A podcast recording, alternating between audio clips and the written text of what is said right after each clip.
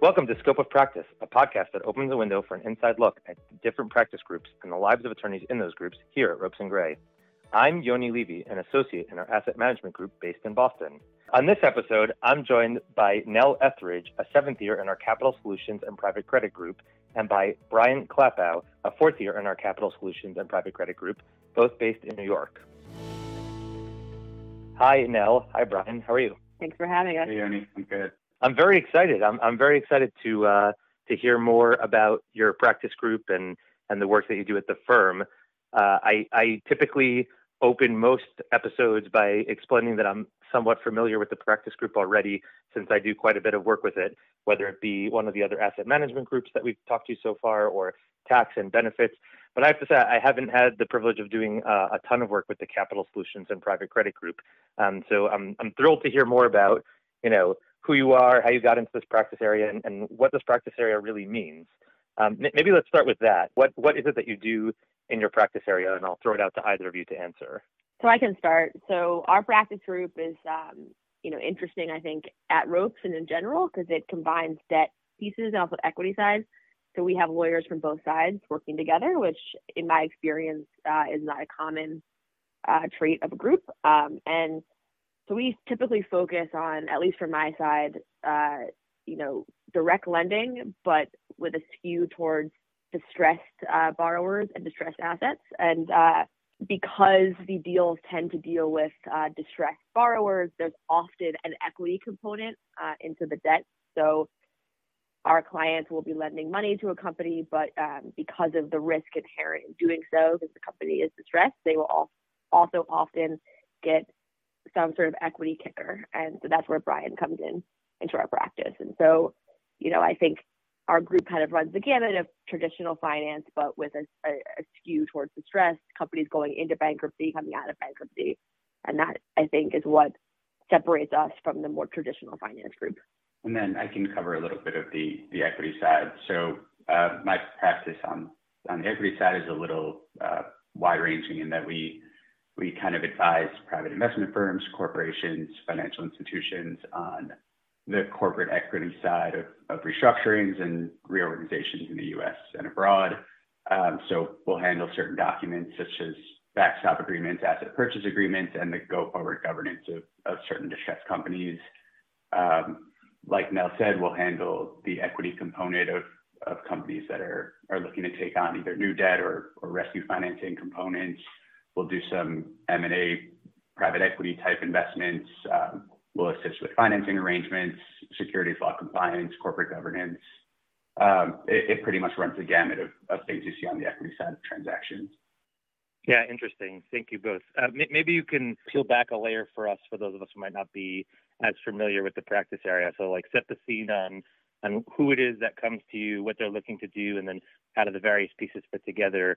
Sure. So I think just stepping back as it fits into the rope larger practice areas, our uh, traditional finance group, if you will, is predominantly borrower side. So our clients are the private equity firms or the companies that are borrowing the money. Our group is a little different in that our typical client is actually the lender. Um, our lenders tend to be private equity firms um, we don't do any bank loans. So our clients are all like non-traditional uh, lenders. So that typically looks like a private equity that has group that has a direct lending arm. Um, and then uh, distressed is sort of a, a broad term that encompasses a lot of different situations. The borrower could be currently solvent, currently operating, but is just doing poorly. And so they don't have access to perhaps more traditional quote unquote financing, which is to say that a bank doesn't view them as a sound enough investment. Um, the banks are more, uh, tend to be more regulated or are more regulated. And so companies that are distressed tend to, to not have access to loans from traditional lenders like banks. And so our client will come in and will offer them a loan um, that loan will tend to be at a higher interest rate and more lender friendly terms than you might get from the bank. And then distress also runs gamut into companies that are currently entering bankruptcy um, and are looking for an out of court solution um, instead of going through the full bankruptcy uh, proceedings or are currently in bankruptcy and are looking for a DIP financing, which is um, a debtor in possession financing, which uh, will give the company liquidity while they're in bankruptcy, and then an exit facility, which is the uh, financing for a company exiting bankruptcy. Um, and so our, our client will provide loans to a company to get them through the bankruptcy proceeding without actually having to close the company down and to liquidate assets. Um, so that's the full gamut of what we're calling distressed. Got it. And then you're saying that because it comes with inherently more risk in in offering the loan, one of the terms is that it typically includes some equity kicker piece. And Brian is more focused on that piece of it. Yeah, so that's that's sort of um, a a common uh, way for our clients to realize the upside. So our clients are taking on more risk in a de- in the downside, right? This company is not doing well, and so there is inherently more risk that this investment goes south. And so we we look for ways for our clients to mitigate that risk, and that looks like two separate things. You know, one, the terms are more lender friendly, so higher interest rates, et cetera, but also we want them to capture the upside if they're coming into a company that's doing poorly, but that company ends up turning around. We'd like to build in a way for our client to realize the benefits of that turnaround, which would mean often having some sort of equity component whereby the client will own part of the company and then be able to directly realize on whatever sort of upswing comes out of this. Got it. Fascinating. And presumably it results in, in somewhat more interesting work for the attorneys involved than, let's say, a traditional company loan process where you probably don't see as many big law firms involved in in handling the paperwork since there's probably more sort of form contracts being signed, right? Is, is there is there a form here, or, or every every transaction tends to be pretty bespoke? I, I do a lot of more regular way direct lending, which is more form based. Um, you know, you've seen it before. There are tweaks around the edges, but you're working from a form. But in the truly distressed space, they tend to be much more bespoke. So you're starting from some precedent, but you're you really have you really have more creativity in trying to draft a document that you know is able to uh, to work for the uh, sort of nuances in this situation. So it tends to be a little bit more creative, you know, if you will, in in figuring out how to draft documents around what is a more uh, unique, bespoke situation. Got it. Interesting. And and Brian, how does that relate to the kind of work that you do? Yeah. So on the equity side, um, it it is pretty bespoke in nature. Uh, so I think there's a pretty uh, a heavy breeding ground for creativity in that there's obviously forms you can start with that'll have the shell of what you're working with, but every situation is is pretty different and that our, our lender here might be coming in for 70% of the go forward company's equity or 30%. So in those type of situations, we're negotiating from a different leverage point and a different point of view. Whereas as a 70%, it's it's basically we would our lender here would own the company, so we negotiate from a point of power where we get essentially whatever governance we want, and we can ask for certain rights that we otherwise wouldn't be able to. Whereas on a 30% lender point, where we would be coming in to own 30% of the company, we're asking for certain minority consent rights and things that will allow the the lender in its capacity as a go forward equity holder to protect their investment and to monitor the upside of the company. Yeah, interesting.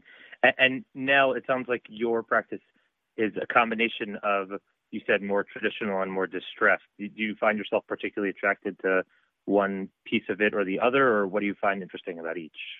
Yeah, so um, just a little background to answer that. So my last firm, um, before I joined Rope, uh, I was doing, I would say, predominantly sort of regular way uh, direct lending, um, and so that was my area of expertise before I came to Ropes. But a big big part of why I came to Ropes was to expand that and do um, a wider range of deals and and more um, more interesting bespoke situations. And so a big part of why I've really loved Ropes the past eight or so months that I've been here is being able to do more of the distressed. I guess what I, what I like about that is that it, it really takes a little bit more um, sticking on your feet and creativity, and it, I think it stimulates me intellectually a little more sometimes just because you have to really think of creative ways and you're not just doing a sort of going through the motions of duping out a document. So I, I would say that I I lean towards liking distress more, but I also like to mix that up and and mix in some more standard direct lending um, just to get that balance. Right. That that makes sense. You mentioned that in your last firm you were doing credit work already. So how did you wind up in that line of work? And then afterwards, Brian, maybe you could tell us how you wound up doing the the equity side um, of of the, these distressed debt situations. And in particular, I'm curious, Brian, for you about why you wound up here and not, let's say, just regular way equity, right? Doing M and A deals or or you know traditional acquisition work. I can go first. I started out at Paul Hastings uh, way back when, um, and I was doing um, syndicated financing, so the large bank deal world, um, and I I ended up doing that um, purely honestly because I happened to be seated my first year on the same floor as the leverage finance group, so it was sort of a, a happy accident, and um, I moved to Schulte with a group of people from Paul Hastings, also very fortuitous. Um, and at Schulte, their bread and butter was direct lending. And so I sort of made the switch from doing more of the syndicated large cap bank world uh, financings to the more direct lending and also like alternative lender space. And I really loved it, but was getting to a point where um, I was getting really good at it, but it was sort of the same deal um, over and over again and a, a, smaller group of clients. And so I was thinking ahead to what I wanted out of my career. I wanted just to go to a place that had a, a broader practice, a broader uh, set of clients, and that was looking to grow that even more. And so I interviewed a bunch, and Ropes sort of fit the bill in all respects. You know, it, it has the fallback of having a really amazing you know traditional quote unquote finance group, but also this really exciting sub you know this really exciting group that was actively growing, actively broadening their client base. A theme that's come up a lot here is that law students tend to worry quite a lot about how they wind up in their practice groups and how they are possibly expected to pick the right group among hundreds. And you know, I think it's always comforting for people to hear that the right group often just finds you. Um, and I had a similar experience when I um, wound up in asset management, where my summer mentor happens to be did private funds work, and so I wound up doing private funds work, and I loved it, and I stuck in it. So you know, I tried other work, and I didn't like it as much. But you know, it's not like it's not like most of us go wake up one morning and just say, "Oh, hey, this is what I want to do for the rest of my life. Let me go to law school to be to be a finance lawyer, to be a, a private funds lawyer." Yeah, I mean, particularly since I, I mean, my experience was at law school was really litigation heavy. And so I, I came in not really knowing anything about corporate law. You know, I tried out doing litigation in my summer. I, I, I didn't like it. So I just defaulted to corporate, but I didn't have a strong sense of what that meant. Um, so a lot of it was trial and error. And I think for for law students coming in, as you said, like I I I, I think it's incredibly normal to not know exactly what you want to do, and uh, trial and error is fine. And you know, meeting people and sort of organically trying out different areas is um, a, a, totally fine way to do it. And I, I, don't think there should be any expectation that you have to come in to your first year or even your summer with some well defined idea of what you want to do. Yeah, totally agree. Now, Brian's going to tell us that um, that in college he studied nothing but equity transactions on debt on equity acquisitions under debt transactions, and that you know when he was in kindergarten that was his favorite book, and Brian? He was just born um, to I, equity. I actually minored in that, um, majored in finance. I, I, was always drawn to the work. Um, but, you know, I I consider myself equally as fortunate as you both to end up where I've end up, ended up, but the path to get here was a little bit different in that I started at Fried Frank for a cup of coffee, like uh, around a year and a couple months doing straightway private equity M&A work, and I just didn't find that I was loving it too much. Uh, a lot of the corporate private equity first year work is is traditionally uh, kind of sitting in data rooms doing diligence and waiting around to to hear things and I just would show up every day and not be super captivated with what I was doing and for me it got time to to look around and take stock and kind of take ownership of my own career and I knew I didn't love what I was doing and I needed to find somewhere where I could if not find some place that I love to be in and love the work I was doing, at least find somewhere where I could learn and grow as a professional. Um, and I was fortunate enough to, to meet with John Gill, one of the partners at Ropes, um, through a connection. And we uh, met a couple times before I came into interview. And it became pretty clear to me pretty quickly that Ropes was, was just a dynamic situation to, as a whole. Um, I did not know exactly what I was getting into when I came here. Um, but I, I kind of viewed it as a, a way to maintain some of that corporate training that I had grown up with and transition it into a little more of a niche, a little more of a learning experience where I could kind of make it my own. It was a good growth opportunity. The group is is pretty actively trying to grow, and there was a good spot for me to get in, a good kind of framework with some mid-level, some senior associates, and some partners who all had this teaching background in their blood. Um, so I, I just I think once I realized that I didn't love M&A private equity work as a starter, it it kind of became my priority to figure out how I could take what I already had and transition that into uh, my own practice that I felt joy about coming into every day. Wow, that's pretty high praise, joy coming into every day. That's a good a good turn of phrase. I like it. Um, do you think that it was more um, just just to push you a bit? Did you think that it was more just the junior level work on the regular way PE transactions that was not appealing to you, or looking at where you are now as more of a, a mid-level, you think sort of comparing your more niche practice to the more typical M&A transactional practice, this is also still a better fit for you? For me, without a doubt, a better fit. Uh, I I am one of the uh, the lucky few who who is very happy to be here all the time. But I think looking towards the the PE kind of mid-level traditional route without having experienced it myself, uh, it, it seems a little form-based and a little kind of, it could get repetitive at times. Whereas here, I think I've had a really good opportunity to become both a kind of a jack of all trades and a master of all trades.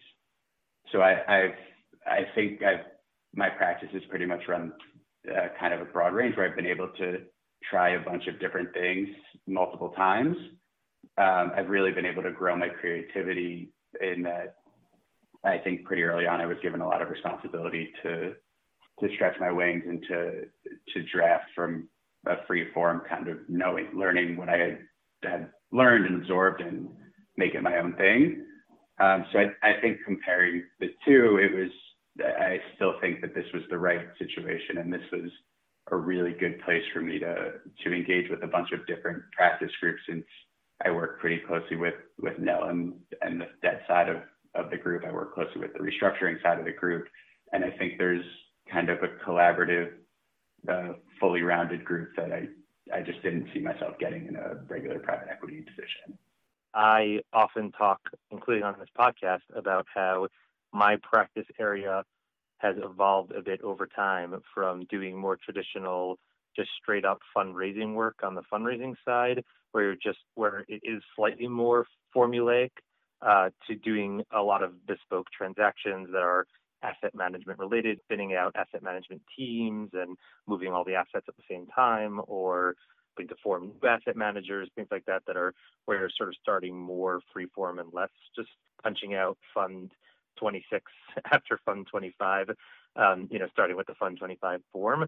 Um, but but as I as I said before, and it sounds like you were saying also, it really is to each their own, right? Some people find joy in uh, in free form drafting on a blank piece of paper. Other people find that extremely stressful and would rather start with you know the kind of document that's already very well baked but where they can think focus on the nuance right they don't have to focus on building the whole structure out because there already was a fund five they can just focus on the fund six or in your case there already was a transaction that was similar to this and they could just focus on the details as opposed to uh, the type of transaction where sometimes someone might come to you and say here's a very general idea of what we want to do and then just you have to come up with what ends up being hundreds of pages of documents, but what starts as basically just you and a blank piece of paper figuring it out. Um, to some people, that's stressful. To some people, that's an awesome opportunity to be creative. And I don't think any one of them is, is right or wrong. Yeah. Just to be clear, it is still very scary every day. Um, but looking back on it, it, it feels rewarding. Right. But Yeah, no, fear, that definitely. fear just doesn't go away. Yeah, yeah, definitely, definitely intimidating. I didn't mean to say that I'm, uh, I'm, I'm, you know, that any of us are, are, you know, uh, just nothing but excited about the opportunity to uh, handle a multi-million dollar transaction with just nothing but one line of instruction.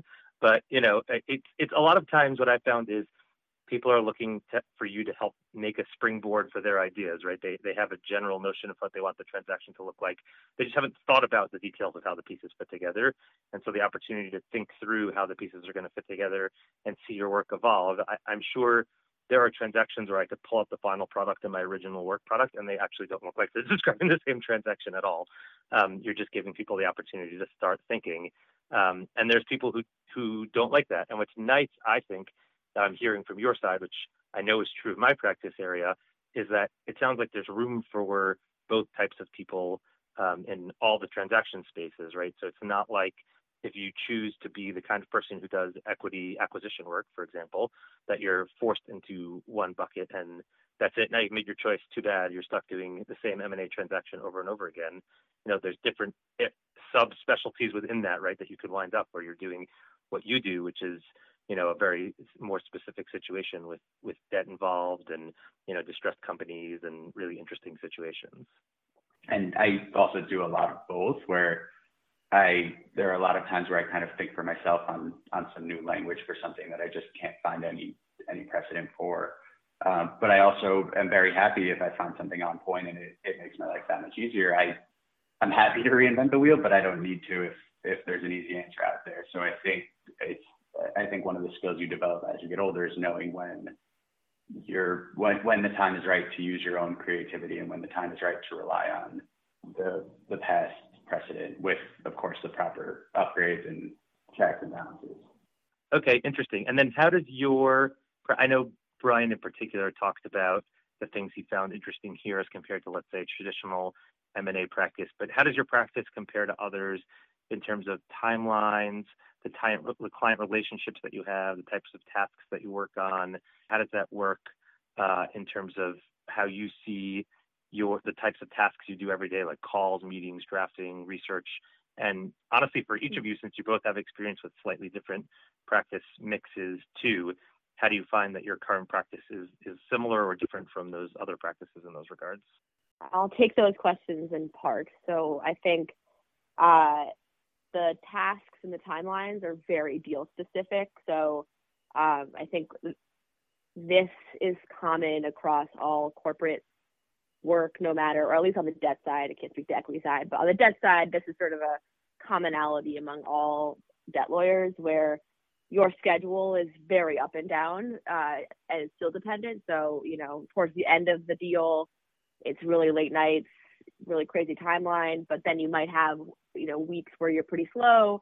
It's very up and down. And I think that that's consistent across any uh, area of debt practice. Um, what I have noticed that is different um, is I think because the group is so small, um, it, the staffing is very lean. Um, in, in, I think in a good way, and there's a lot of partner trust in their associates. Um, I think there's no egos involved about who gets to talk to a client and who doesn't.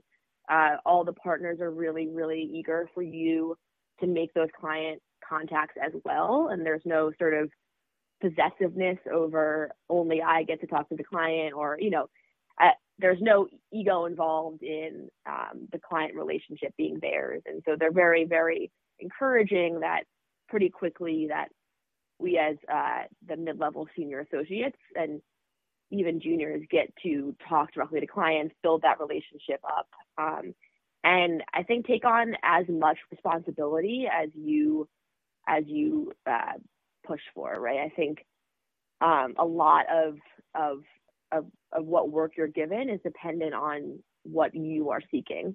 You know, I think if you're a third year, fourth year who's looking to take on responsibility and and to run deals and to take on more, I think partners are incredibly excited about that and and will give you that responsibility. Um, and so I have seen, and I, I'd be curious to hear Brian's thoughts, but I think that earlier on, and perhaps in a bigger practice group earlier on, you're allowed a lot more responsibility than you might otherwise get. as a mid-level and a senior. There's times when you're slow. There's times when you're busy. It, it's corporate law. Like I think that's the kind of thing everyone expects, and we have the added kind of distress aspect where sometimes in, in other spaces and, and even on some of our other transactions, you'll see you'll see deadlines and kind of a, a client or or a counterparty will give you a deadline of we have to get this done by Friday, and um, so that's just a little bit of added timeline coloring there. Um, in terms of uh, responsibility and client relationships, again, everything Nella said was true. Uh, I think it's kind of it's there for you. It's what, whatever you make of it. Um, and just a couple of examples on that. My first assignment when I got to Ropes as a, a doe second year um, was to draft a, a, kind of fully formed stock purchase agreement for a company that was uh, in restructuring at the time. And I, before this, I had really only done like some diligence, a couple diligence memo portions, and generally uh, didn't think I, I was there yet. But the partner trusted in me. I had uh, I had very good senior associate help, and uh, it was there were some comments back on the draft, but uh, it was an overall very good process and to me pretty eye opening. Um, there's there's a lot of opportunities to talk to the clients. There are a lot of companies that come out of restructuring, and we take on we take on a role as their corporate counsel. Uh, and that's a really good opportunity for the partner to kind of fade into the background and let me as a mid-level associate bring myself to the forefront and connect with the general counsel of the group of the company to connect with the, whoever else may be involved from either a sponsor or a new equity ownership perspective. Uh, so there's a lot of opportunity there for me to kind of stretch my wings and, and do my own my own research, my own communication, my own little niche practice group. Um, and I, I, think there's still a ton of, of partner oversight and partner uh, education wherever it comes up. So uh, they're they're always there and they're always on the emails and they'll they'll jump in when they need to, but they really do trust you and they they make it a point to make sure that everything they know you know. So another example of that is John Gill and Rob Treader, two of the the partners on the equity side. They teach a class a class on um, distressed assets and distressed companies at NYU Law School. And I was lucky that I joined Ropes before, a little bit before the pandemic. And they, within a week of joining the firm, grabbed me and said, Hey, we're teaching this class. You should come and, and kind of sit in on it. And me in my head, I was very concerned that they were going to make me take the final and then kick me out of the group. and that was, this was their whole, whole little plan to see how much I knew. But um, I mean, it came time and, and Tuesday nights at, at like five o'clock, they would stop by my office and grab me and say, let's go, let's go to class and take the subway together. And we would, we would sit in class and talk about it a little after. And it was this, this really kind of cool experience that wasn't available to me. And my other firm is, I, I truly, I don't think available to many associates at any firm, but it was a, a kind of behind the curtain look at, at, at partner operations, the way they think and just the way the group runs. Uh, which, which is a really, really long-winded way to say that uh, like there's a lot of responsibility, there's a lot of learning opportunities just all available to you, uh, especially in this group as, as you choose to. Yeah, and how did you do on the final in the end? I didn't have to take it. I was waiting for the part where they said, and now you get to grade all the finals. Have fun. um, amazing. And then, and can you talk to me about? I know you, you mentioned how you two interact with each other. Can you talk to me about if and how your group interacts with other groups at the firm. I imagine you must involve tax quite heavily since basically every group at the firm involves tax quite heavily. Um, uh, maybe the bankruptcy group or, you know, uh, the other groups at the firm that you do interact with.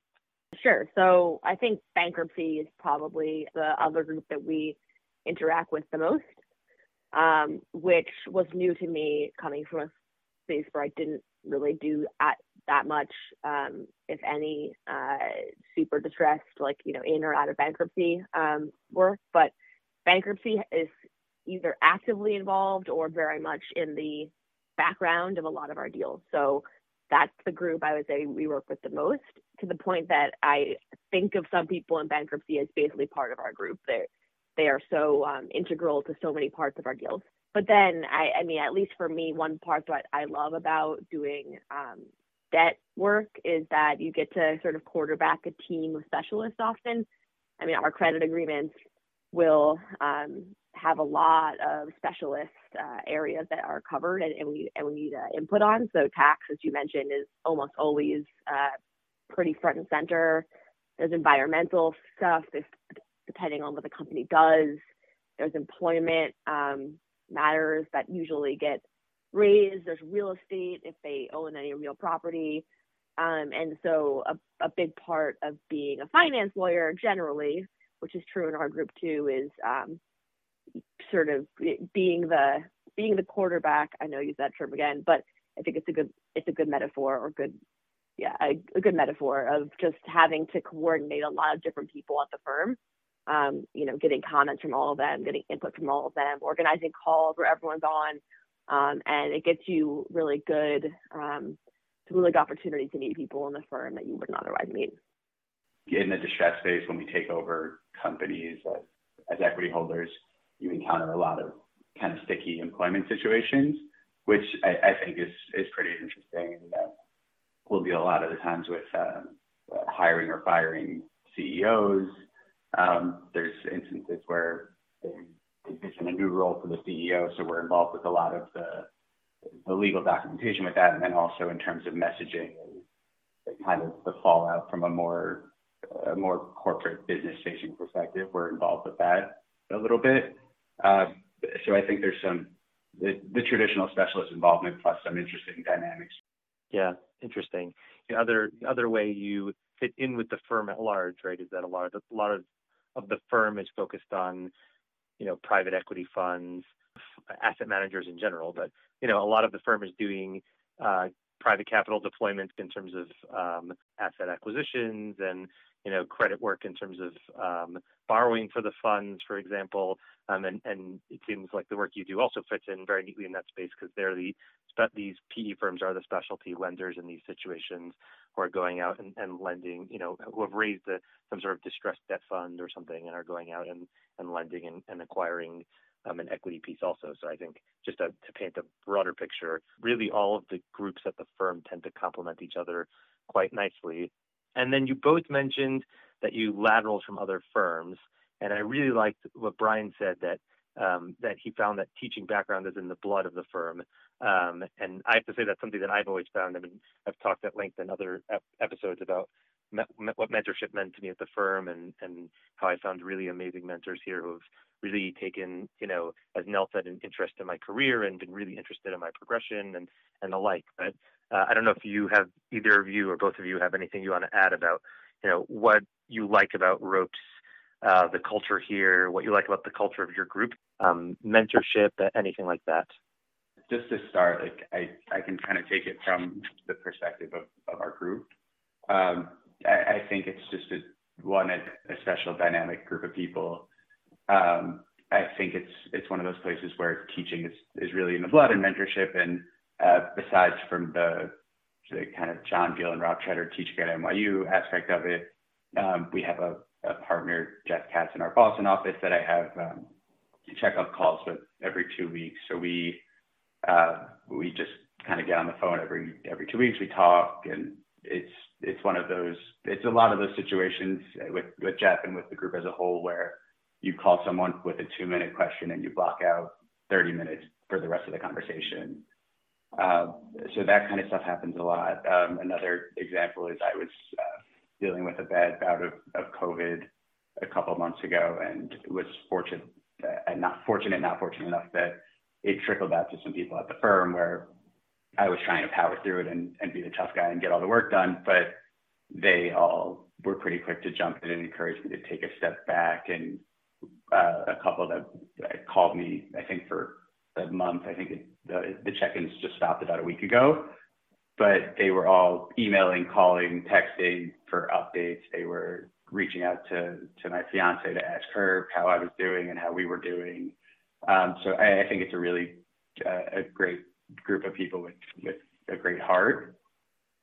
And I think that was kind of, once I got here, that was the thing that really opened my eyes about ropes. And I don't have as much of an experience with the broader ropes and gray as a whole, but my experiences that I have had, I found to be the same, the same exact situation where I've, I've really connected with people about their home lives and the things outside of work. And it's a tough job in big law, and I think that's the stuff that really makes it, it, it makes Ropes Gray a different place than other places. That ability to connect outside of work and ability to take an interest in people's lives. Yeah, I mean, just to echo all of that, um, I think our group is awesome. Uh, I, uh, it's a really like close knit group, and like even the partners that I don't work directly with, like John Gill, he's on the equity side.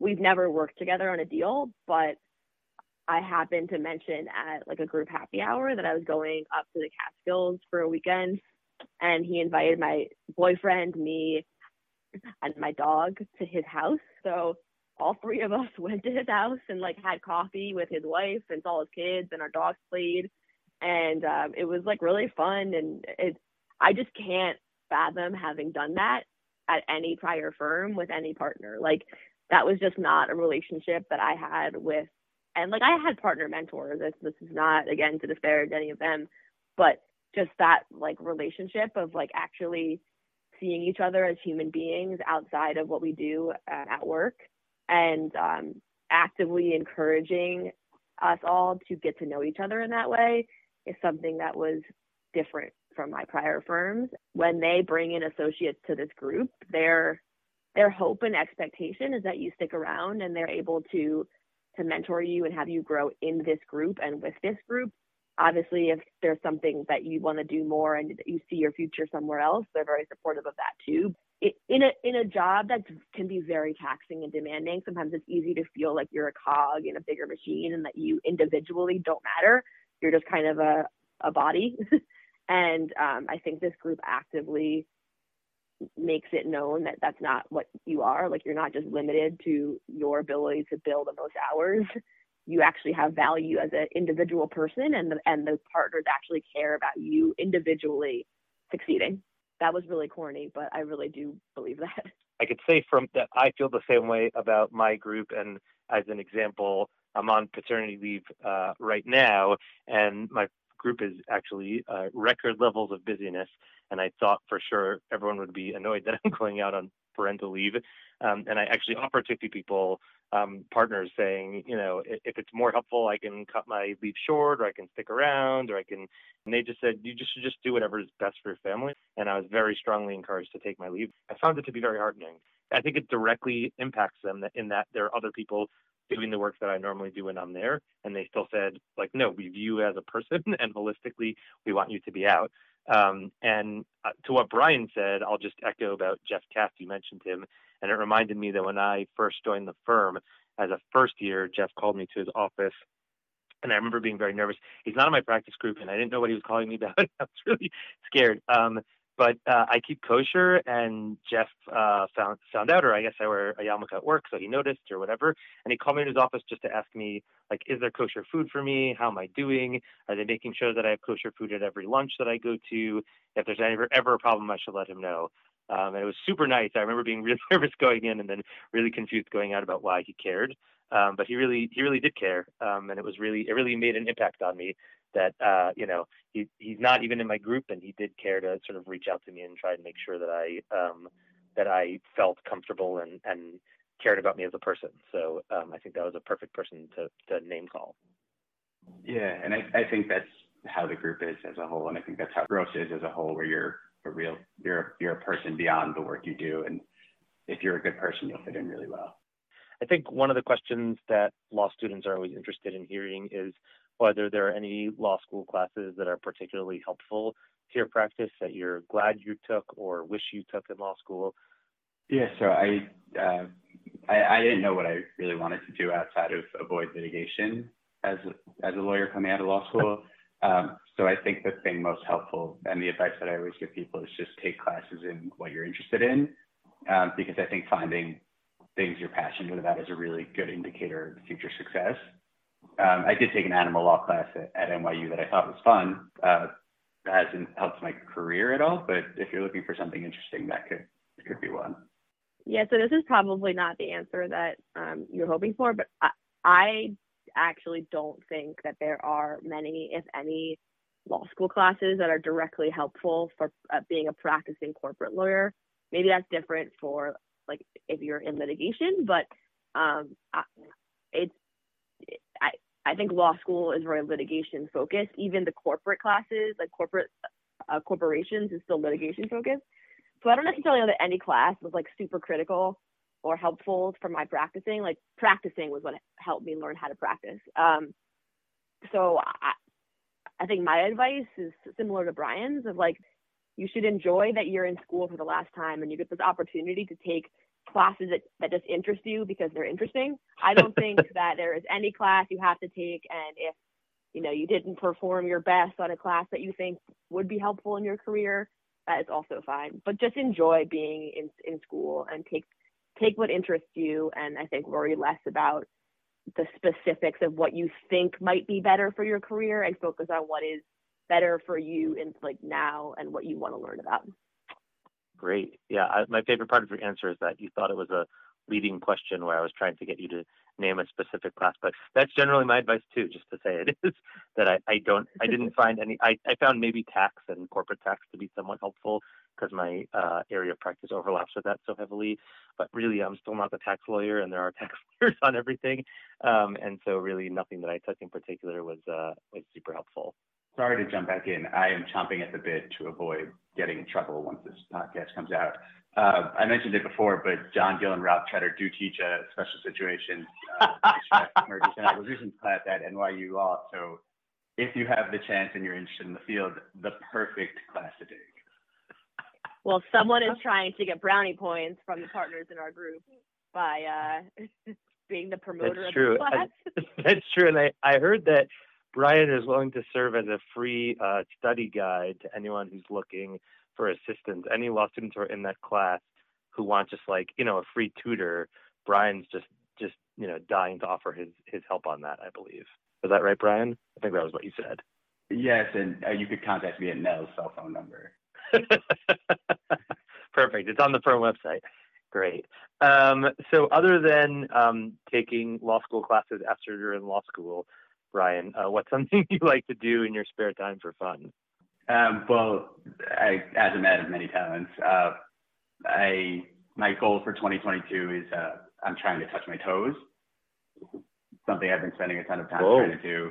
Um, otherwise, I I try to stay active when I can. So I I uh, partake in a bunch of group exercise classes. Uh, I'm living in Hoboken, so in Hoboken in the city, uh, trying new cooking recipes when I can. Um, I have a collection of very punny mugs. Um, so one of them that I have, which is not true right now, says "dolphinately drunk," and it's a picture of a dolphin with a wine glass. Love it. So uh, just a bunch of little things. Um, just trying to to find some fun when I can. Love it. Um, I, I have to say, um, I can give you a little cheat. If you sit down and cross your legs, it's really easy to touch your toes. I've never heard that one before, but I'm gonna try it. and Nell, how about you? Uh, well, I guess uh, different from Brian, I don't uh, pump iron in my free time, um, but I have a dog named Winnie. She is um, a cattle dog and a black lab mix, and so uh, my life uh, revolves around her. I basically just pay rent for her. But um, in, in my spare time, I, if I have time, I like to take her to the park, uh, to Prospect Park, um, and she helps keep me active and keep me out outside, particularly you know in the pandemic when we're all stuck in our homes for so long. Um, it, it's great having a dog who's active because it gets me out uh, to the park on most days. Um, and yeah, I just like to find cool things to do with her and like like cool hikes to go on with her. Wow, amazing. Um, uh, have you lived in the city throughout the pandemic? Yeah, so I actually grew up in the city, but I have been living in my apartment in Brooklyn for the whole time. Um, I mean, I've made like small little trips, but for the most part, I've just been in Brooklyn. Wow. Have things sort of returned to normal, or it feels like a ghost land right now? It's been pretty normal here for a while. Um, I mean, obviously, like it's like a new normal, not the normal that was before this, but I think for the most part, it's it's gotten back to being like normal levels of busy. People are, are going about their lives pretty normally. Oh, great. Brian, where are you? Uh, I'm living in Hoboken, New Jersey, Got it. but. I am a proud Long Islander and will never give that up. So, so Hoboken is about as normal as Hoboken, New Jersey ever is, you're saying? Yeah, I would say so. I'm, from, I'm from the New York area originally. I'm a, I'm a, I'm a Boston transplant, so so I'm familiar with Hoboken. Thank you, Nell and Brian, for joining me and sharing your insights into the Capital Solutions and Private Credit Group and your experiences at the firm. Uh, it's really been uh, a great pleasure listening to you. And thank you to our listeners. We hope you found this to be a helpful, insightful episode. If there's a specific practice group or area you'd like us to cover in a future episode, please reach out to me directly. I'd love to hear from you. If you're a law student or recent graduate who'd like to learn more, please visit our website at www.ropesgrayrecruiting.com or check us out on Instagram at hashtag ropesgray. You can subscribe to this series wherever you typically listen to podcasts, including on Apple, Google, and Spotify. Please look out for future episodes and share with your friends. Thanks again for listening and see you on the next episode.